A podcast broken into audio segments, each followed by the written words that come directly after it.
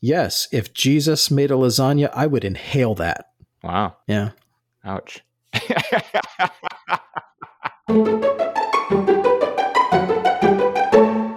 Welcome back to Reason Together, the podcast for Christians who think about stuff. I'm Thomas, here with my good friend Daniel, as always. Yep. How are you? Doing well. Doing well. Thank you. Good. Well, welcome to another episode, folks. I'd like to begin by thanking our patrons over at patreon.com slash reason together. Uh, they have decided to generously support this podcast so we can pay our editors uh, who help us out with the uh, the website and the blog and uh, the audio editing. So thank you to our patrons for doing that. If you'd like to join them and also enjoy some of the membership perks that they enjoy, you can go over to patreon.com slash reason together and just pick a membership level over there. And we would be grateful. If not, you can keep listening for free. That's all fine and good too. Just be sure to share an episode with somebody. There you go. Very good. Oh, all right. Well, why don't we jump right in uh, okay. tonight? Um, we uh, we have had some feedback from our last episode, and I thought we would address that first. And then we have an interesting listener question um, after that. And then we've got kind of a kind of a funny one for the after show, uh, which, by the way, you'd have to be a patron to hear the after show. So shameless plug there. Um, anyway, let's start with the feedback that we have here. Okay. Um, last time we talked about uh, the Exempla podcast and the Doyle's Fairies episode. Uh-huh. And uh, I know you had a chance to listen to that as well. Um, which, by the way, I don't know if you saw the um, the the um, the host of that podcast reached out to us. Um, no, I didn't. He did. Uh, yep. Um, and uh, he was. Oh, I wish I could remember what he said now, but he was uh, surprised to hear him mentioned on our podcast, and I guess somehow he found us, because we were recommended as a, uh, you know, something else you might be interested in. When he was looking up his own podcast, he saw ours kind of referenced down below somewhere as another similar interest. So he, he, he started listening to that, and sure enough, he, he heard us mention him. So, oh, good. um, hoping, I don't want to say too much, hoping that could uh, lead somewhere here. Yeah. With, uh, in, yeah. in the podcast world. Uh, anyway, uh, the, the Doyle's Fairies episode, we talked about that. I hope that you listeners, if you've listened to the last episode, had a chance to do the homework, I guess, and, and go listen to that. Um, if you haven't listened to that episode, there's probably going to be some spoilers, I imagine, as we talk about this. Yeah. So you can pause now and uh, and go listen to the Exempla podcast, the Doyle's Fairies episode, and then come back to this point in our podcast, and then and then listen here as we talk about it. Um, anyway, you're you're fresher on it than I am. I listened to it a couple weeks ago, I think now, and you listened to it today, right?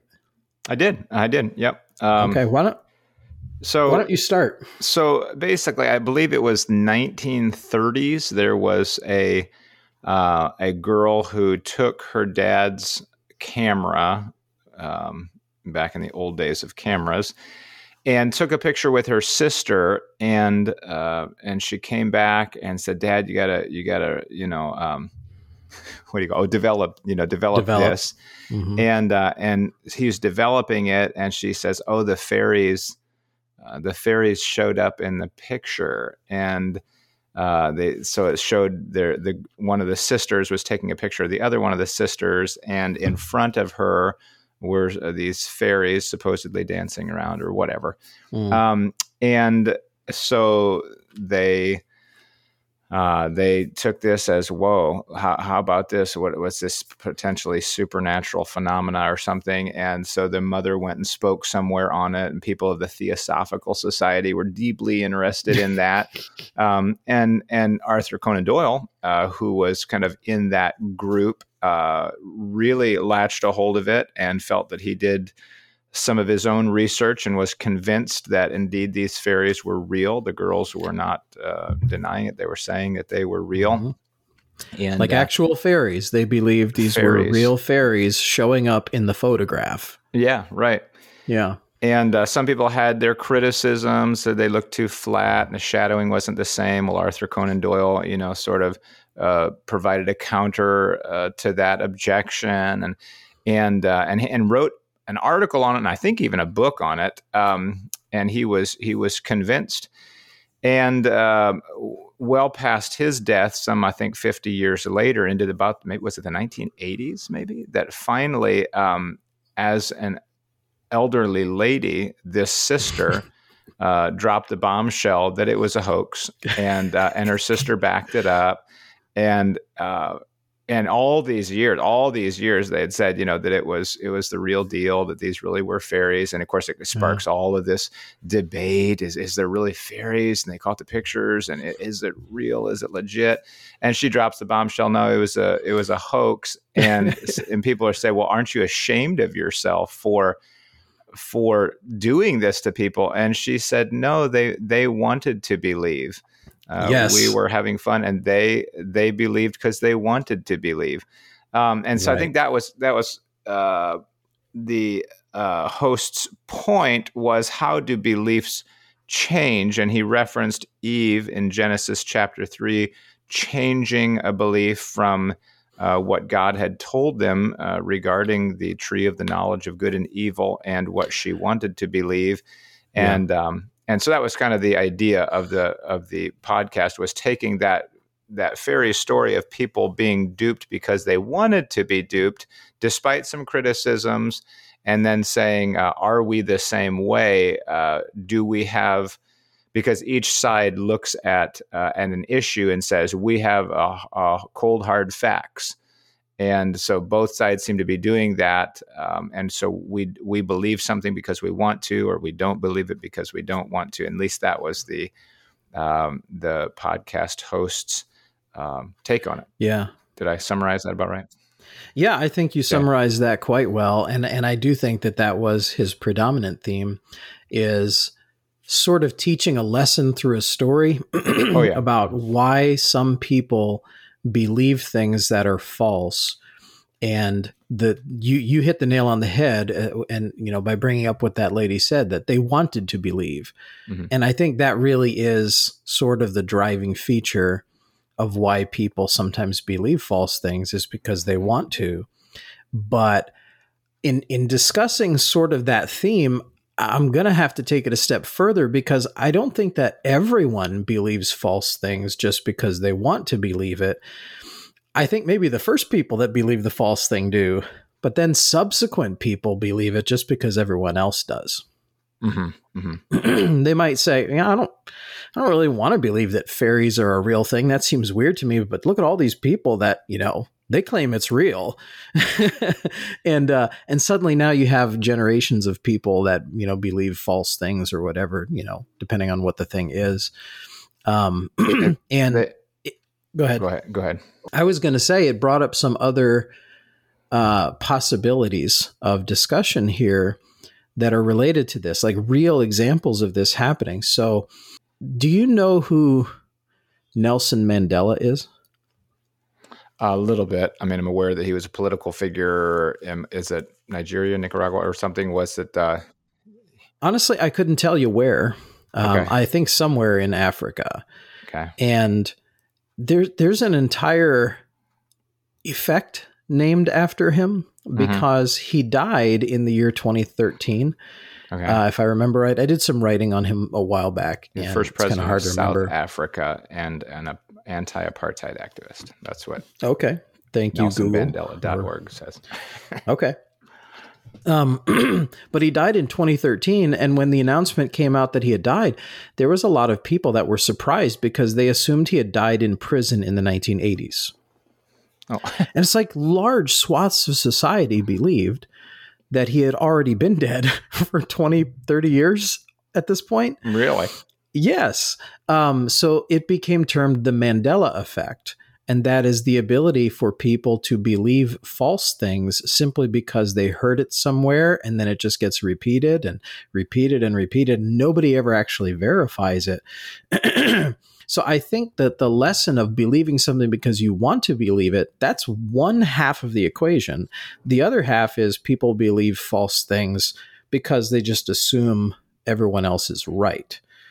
Um, mm-hmm, there's mm-hmm. all sorts of examples of this. If you think about it, uh, in our culture today, for, for example, if you swallow gum, what happens? Have you heard this?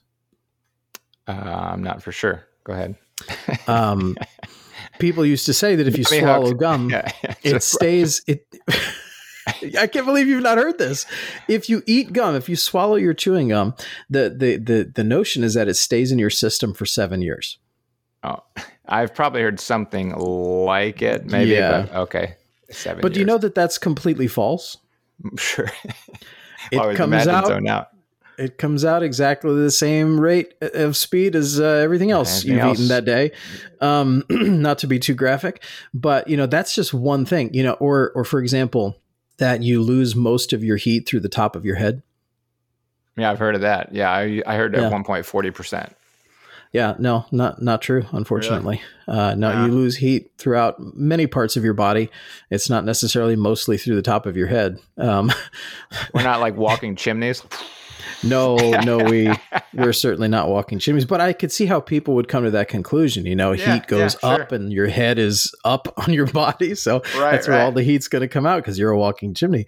Um, certainly, certainly not true. Um, or the idea that you only use ten percent of your brain. Not true. Really? I mean, unless you have some sort of pathological condition or some traumatic injury to your brain. But if you've got a normal, healthy brain, you use all of it. Uh, it all functions for different things, and uh, you use all of your brain. Uh, or cracking your knuckles causes arthritis is another mm-hmm. one. Mm-hmm. Uh, that that isn't true either. Um, but in fact, that one, I believed that one years ago. Mm-hmm. Um, and, and those things have all been sort of debunked. But yet they still persist in society. And by the way, there are even doctors today that still believe some of these things and will mm-hmm. tell their patients that. Um, but false things persist because we just assume the rightness of other people, sometimes without really verifying things that are said. I can't remember um, who it's attributed to. For some reason, I'm thinking Abraham Lincoln. Maybe I'm wrong. But uh, if you say something long enough and loud enough, people will tend to believe it. Um, yeah, yeah, maybe it's attributed to him, but I mean, I've heard it said too, like half the things on the internet are attributed to either Abraham Lincoln or Mark Twain. Um, yeah. Yeah. That's so, right. but, but who knows who actually said that? Um, but I remember even in my time in ministry in Connecticut, I would hear people say things that they just knew were in the Bible. You know, certainly, Pastor, cleanliness is next to godliness is in there somewhere. Right. Uh, n- nope. No, it's not. Yep. Uh, or, or the, or, or money is the root of all evil. Right. Though this, this may yeah. be uh, more of just a misquote than uh, a false memory, but yet it's a falsehood that persists. Mm-hmm. It, it's actually the love of money that is the root of all evil, or pride goes before a fall. A lot of people know that one. Uh, and that's actually not in there either. It's pride goes before destruction. destruction. That's close. Yeah. So there's all these things that get repeated. And by the way, our our our Baptist world is no different. We repeat false things too. Christians are not immune to this idea. And it's, it, I mean, I remember, okay, I'm kind of, I'm I'm jumping from thing to thing here, but this just came to mind when I was, uh, when I took a few classes in college years back. Um, there was a paper I had to write on false memories. Okay. Mm-hmm. Do you know that it's really not difficult to take the average person and sit them down and remind them of that time that they were three years old and they were in a mall with their parents and they got separated from their parents and they were found by a, a man in a flannel shirt who picked them up and returned them to their family? When it never um, happened, but then they when it never happened. It. Yeah. Right. And there's entire organizations that have been founded just for this purpose, to to examine witness testimony that has been used to convict people of crimes that they still insist they were innocent of. And they have actually gone back and found that people were able to create false memories because there was a pressure to be a witness, a pressure to be a certain thing or to see a certain thing. And they're like, well, I guess, yeah, maybe I did see that. Mm-hmm. Mm-hmm. And they affirm that they saw something that they didn't actually see because their mind is constructing it. Um, false memories are a real thing that happens, and Christians are not immune to it either. And what happens is that when those things get repeated, when falsehoods get repeated, like like Mandela died or what have you, everyone starts to assume, well, enough people are saying this, it has to be right. Mm-hmm. so, so you see, it becomes a problem real fast. Sure. Yeah. Um, to go back to the podcast, I thought um, as I listened to it, I, I couldn't quite like put my finger on it exactly or exactly um, uh, express uh, a concern that I had. I felt like it was an oversimplification, maybe to say that um, that people just believe what they want to believe. Be- people believe what they believe because they want to.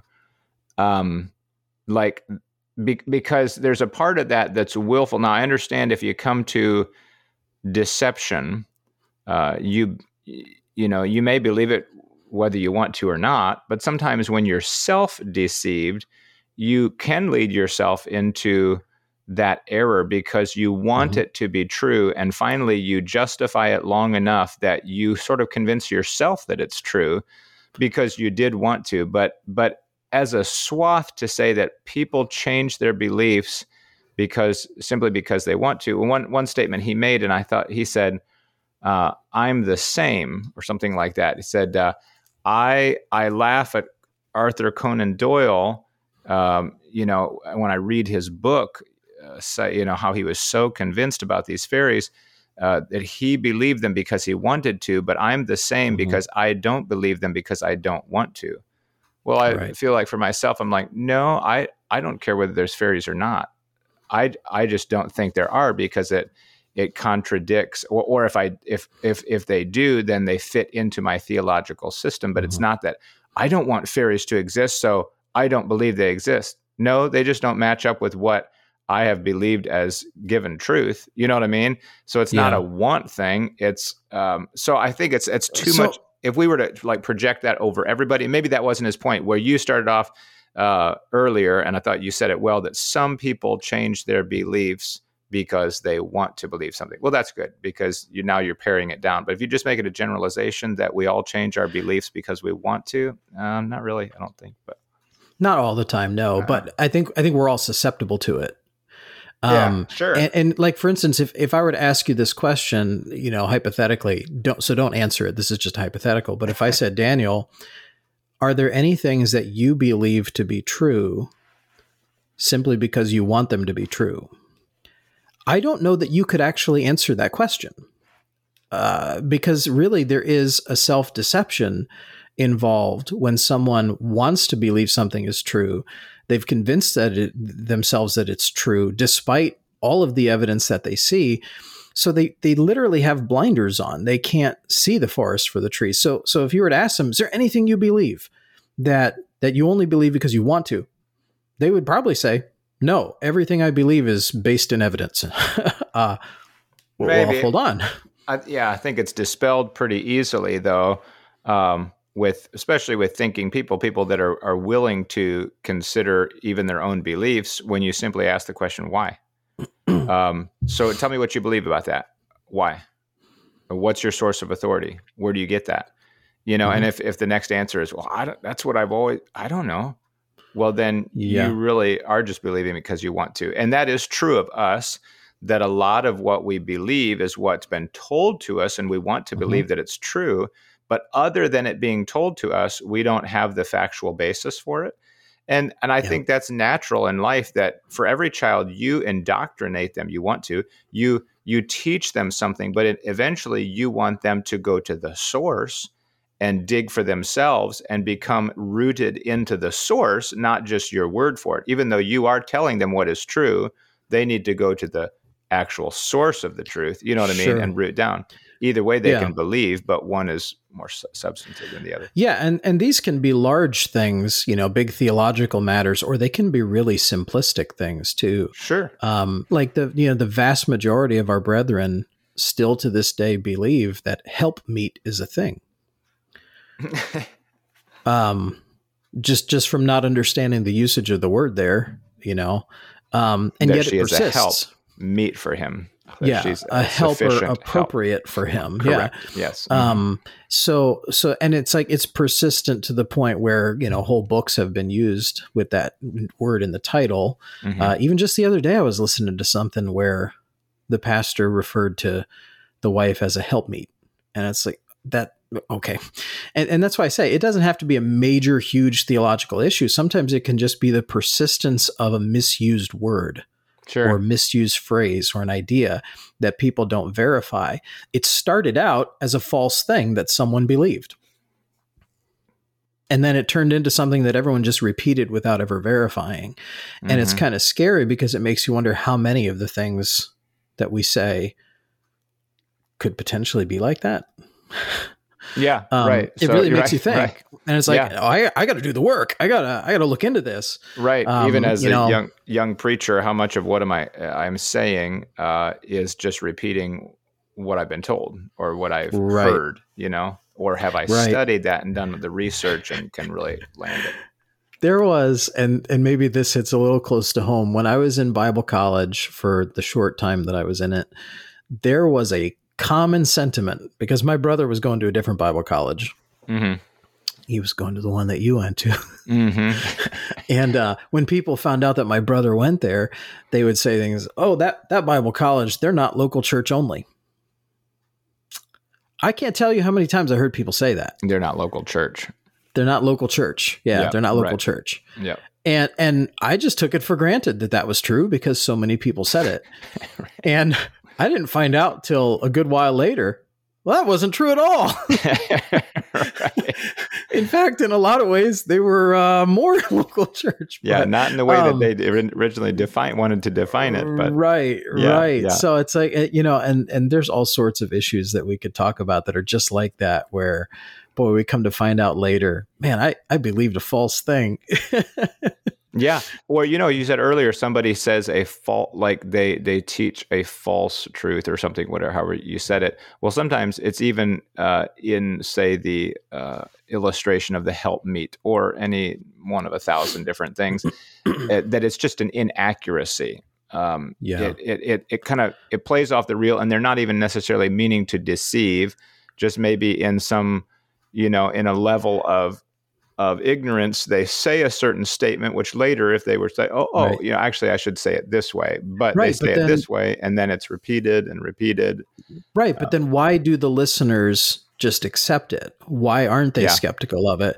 Because they want it to be true. There's, there's a part of them that doesn't want to question it. It that just could be it, or they're just lazy. Sounds right. Sometimes. And and I don't, I don't mean that as a, you know, pejorative against, you know, a bunch of people. I'm just saying that if we don't really want to do the homework, We we like the guy, we trust the guy well enough, I'll just take him at his word. Right. But I guess I'm kind of seeing those two things going hand in hand, you know, the, uh-huh. the laziness aspect and yeah. the fact that they just want what they hear to be true, mm-hmm. you know, so they see no need to look into it any further. Um, I, I see them kind of being two sides of the same coin, mm-hmm. the laziness and the desire for what they heard to be true. Mm-hmm. Um, mm-hmm. That's uh, that's a scary thing, but it, you know, it really prompts you to, to want to do the work and, you know, find good podcasts where they reason together about stuff. Yeah, that's very good.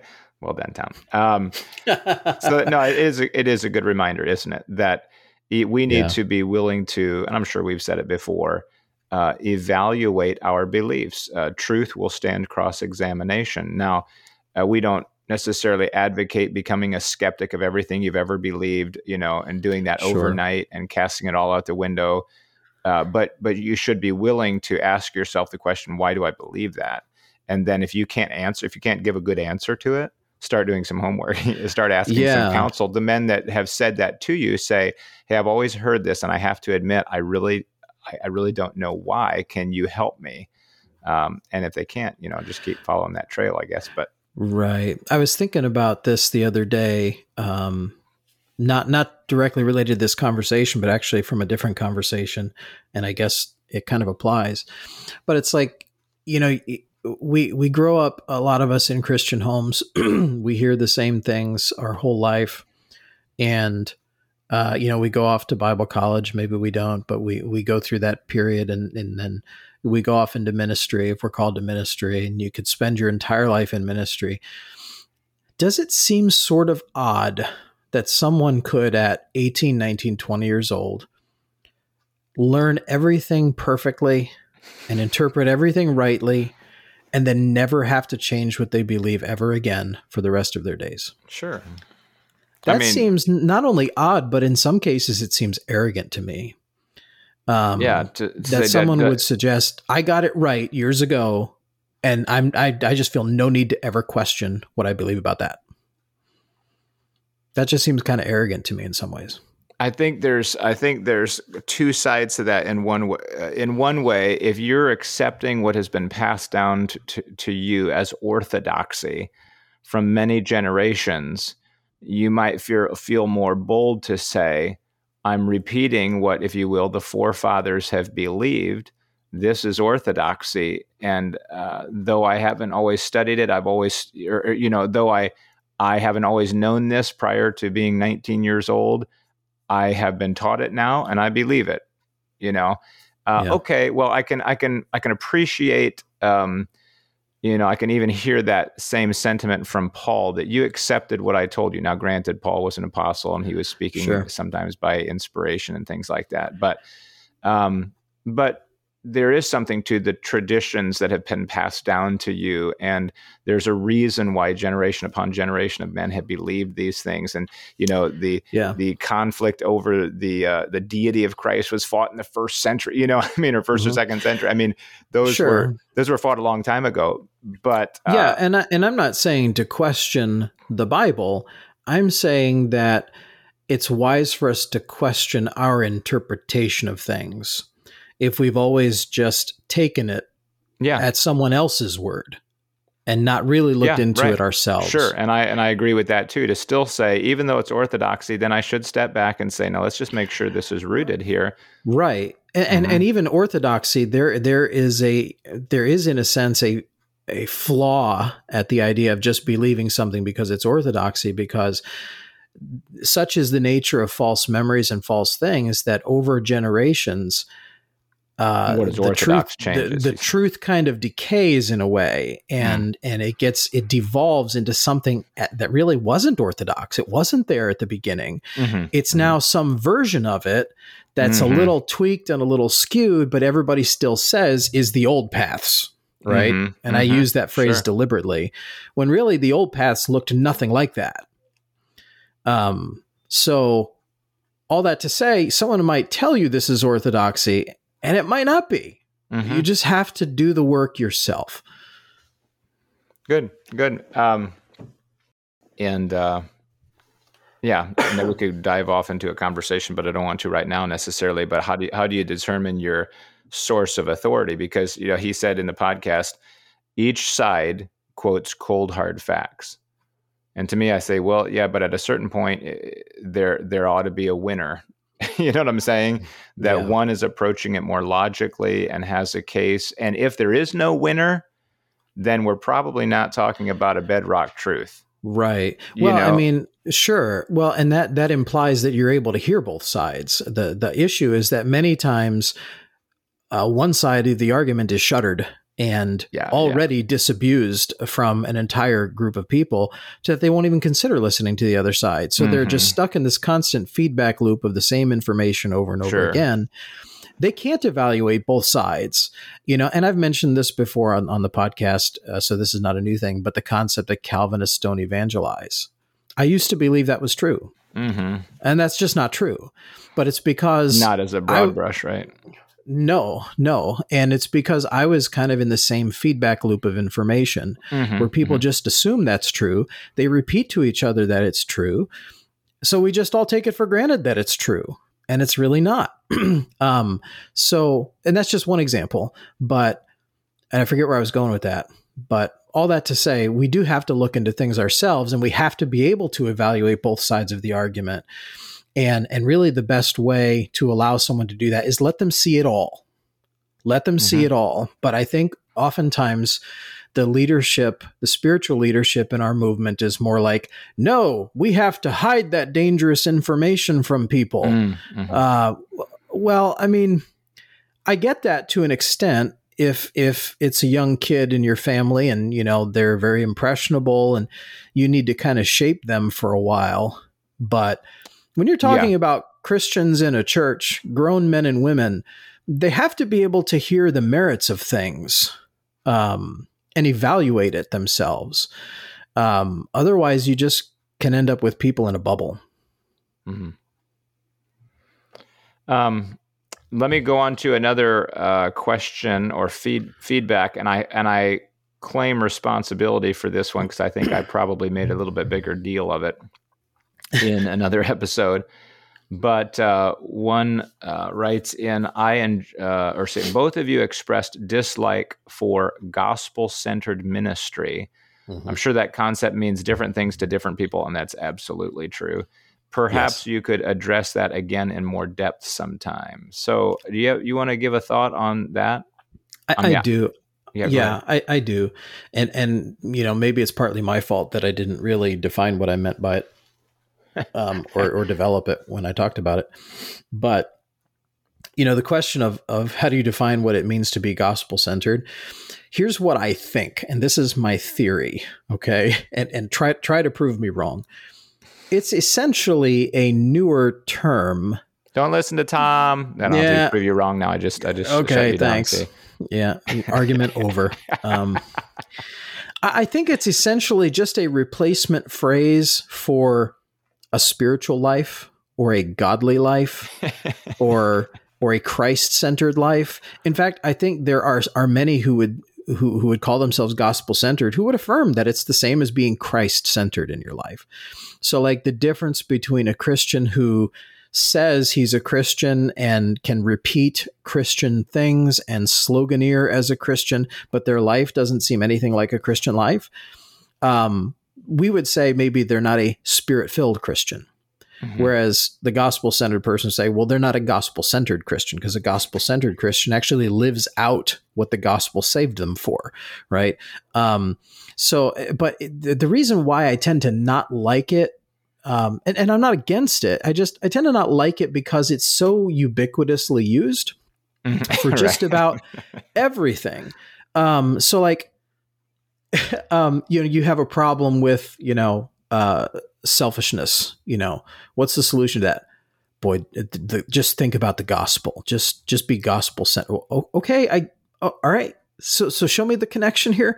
Um, it just seems sort of ambiguous and, and, uh, and, and kind of, uh, frou-frou, kind of lofty in, in a way. And it doesn't really connect the dots, uh, very clearly with some things. Uh, you, you just can't take any problem in life and say, oh, just be gospel-centered and that'll fix it. Well, you have to tell me what you mean by that. And and what it ultimately means is just be a spirit-filled Christian, right? Um, but that's why I say it's a newer term that essentially replaces terms like spirit-filled or spiritual or godly um, and such. I get, for me, I, I would say that um, when when it... when it seems like they're drawing, and this may be one of a couple reasons why I don't care for it, but when it, when I feel like you're drawing everything uh, down to the gospel, I I feel like you're you're carving a lot out of the picture. You're right. you're uh, and it's not. I understand if you take gospel as a larger, God saved you too. This, well, okay, yeah, but technically the gospel is more talking about redemption, about reconciliation, about justification and things like that. And sure, if we think about those gospel truths, should it impact our life? Well, sure. But to yeah. say that everything should be centered on the gospel, I feel like, well, but what about discipleship and the glory of God? I mean, yeah, I mean, yeah, you can see that in the gospel, but I mean, at what point are we stuffing so much into the gospel concept and then calling right. it gospel? So yeah, I guess it just, to me, it's a little bit like you said, we're ubiquitous, but it, it's it's that um it, what does the term really mean, and is it right? I'm not well, maybe so you- concerned about what you mean, but what it sounds like you mean. Well, if you can't convey it appropriately with the term, you know, then I don't know that it's really valuable. So right. Well, it would be like saying, so for instance, you know, as a Christian, the gospel is part of the means, a major part of the means by which uh, the Holy Spirit quickened me and gave me life, right? Mm-hmm. Um, I'm alive, you could say, spiritually because of the gospel. That would be a fair statement. But like physically, I'm alive, right? And and mm-hmm. my kids, when they have a struggle, you know, I don't say to them, well, think about life. You know, they, they get into a spat with each other. Boys, boys, be life-centered, be life-centered. Um, you know, they're, they're you know, they're like, having like, some, some, some temptation right. issue or spiritual problem. Boys, just be life-centered. Get be your life-centered. Mind on life. And yeah, all it's just, that it encompasses and means to you. Okay. Well. Right. It's just so nebulous as to almost be of little value. Um, whereas if I could say, you know what, be spirit-filled, that's a little more on the nose. You know, that, that yes. means th- there there's some things involved in that. I've got to repent of some things, and I've got to ask the Lord for direction in this. And I've got to I've got to yield my will and yield myself to the Lord and ask him to fill me once again with his spirit and enable me to do the right thing. Uh, you know, that that's a little more direct and and instructive and has actual teeth to it, some meat mm-hmm. to it. Whereas to just say, just be gospel centered. It's like, what? What do you mean? Like, yeah. tell well, tell me something. And it, to me, it caters to, uh, or at least I fear, maybe this is why I, I sort of, it repels me a little bit, is that it seems to cater to a broad group of people that can agree on a minimal amount of doctrine. So, oh, we all, we all value the gospel, though honestly, I don't even know that we agree on the gospel. Um, you know, from, from place to place, what, what it actually is or what a right presentation or, you know, an accurate expression of it would be. But, um, but, oh, it, let's be gospel centered. Well, how about, how about Bible centered? And let's talk about the whole counsel of God. And, and yeah. what about sanctification and holiness and purity and, and, and, you know, purified yeah. and zealous well, of good works. Well, if, if you bunch all that up into gospel, well, okay. Um, sure. But- and I understand your reason. I'm a little less on board with that reason for mm-hmm. rejecting the term gospel-centered. Frankly, if I thought it was a useful term, I don't care who's using it or why. I'm going to use it too if I thought it was useful. Um, you know, so the fact that a, a broader evangelical movement uses the term gospel-centered, I, I don't care. If I thought it was a good term, I'd use it too. It, of course, then I'm going to get, you know, guns pointed at me from every direction by people saying, oh, you're an evangelical now because you use the term gospel-centered. Uh, so what? You know, if I just don't think it's very useful. That's mm-hmm. my reason mm-hmm. for, for it's kind of not liking it. Maybe not just useful, not accurate. Um, you know, I mean, certainly. Well, I mean. I, If I think yeah, of the I, gospel, will it help me? But should the gospel alone be the center of everything that I do? My gospel-centered this, my gospel-centered child rearing, and my gospel-centered this, my gospel-centered that. How about, you know, I, we, we, you know, but how about I get we it, pursue though. God and grow in truth and be sanctified and use the, yeah, more, some more do... words than explaining everything by gospel. Right. But I, I get it though, because you can't do any of that had it not been for the gospel. I, I, I get it. Right. You know, I can, I can point. see it. It's the starting point. Right. Um, so, so that, that part at least makes sense to me, that you can't be sanctified without the gospel having been used to save your soul. Uh, you, you can't say no to a single sin today if it not, if it had not been for the gospel of Jesus Christ being utilized by the Holy Spirit of God to save your soul.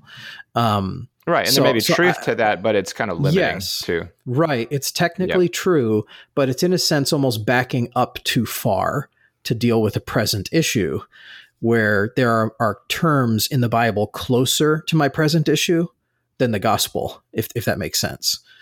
You know, the gospel is yes. a number of steps back. I'm dealing yes. with terms like spirit filled, right? And, uh, you know, um, Uh, help me out here. Other terms that are closer to our present issue, uh, you know, uh, yield yourselves, right? Mm-hmm. That's a good, good Bible phrase. Yield mm-hmm. yourselves. Mm-hmm. That's closer to my present issue of sin than thinking about the gospel, which is how I got here in the first place. Mm-hmm. Um, so that's why I say it's more useful to me to think about those, those terms, spirit filled, yield yourselves right. and so on. Um, does, does that make sense? Yeah. Yep. Yep. Yeah. So, Uh, but I'm okay if somebody wants to use it. I just want them to define what it is and and and really find a usefulness to it, not just ubiquitously say it as something we say.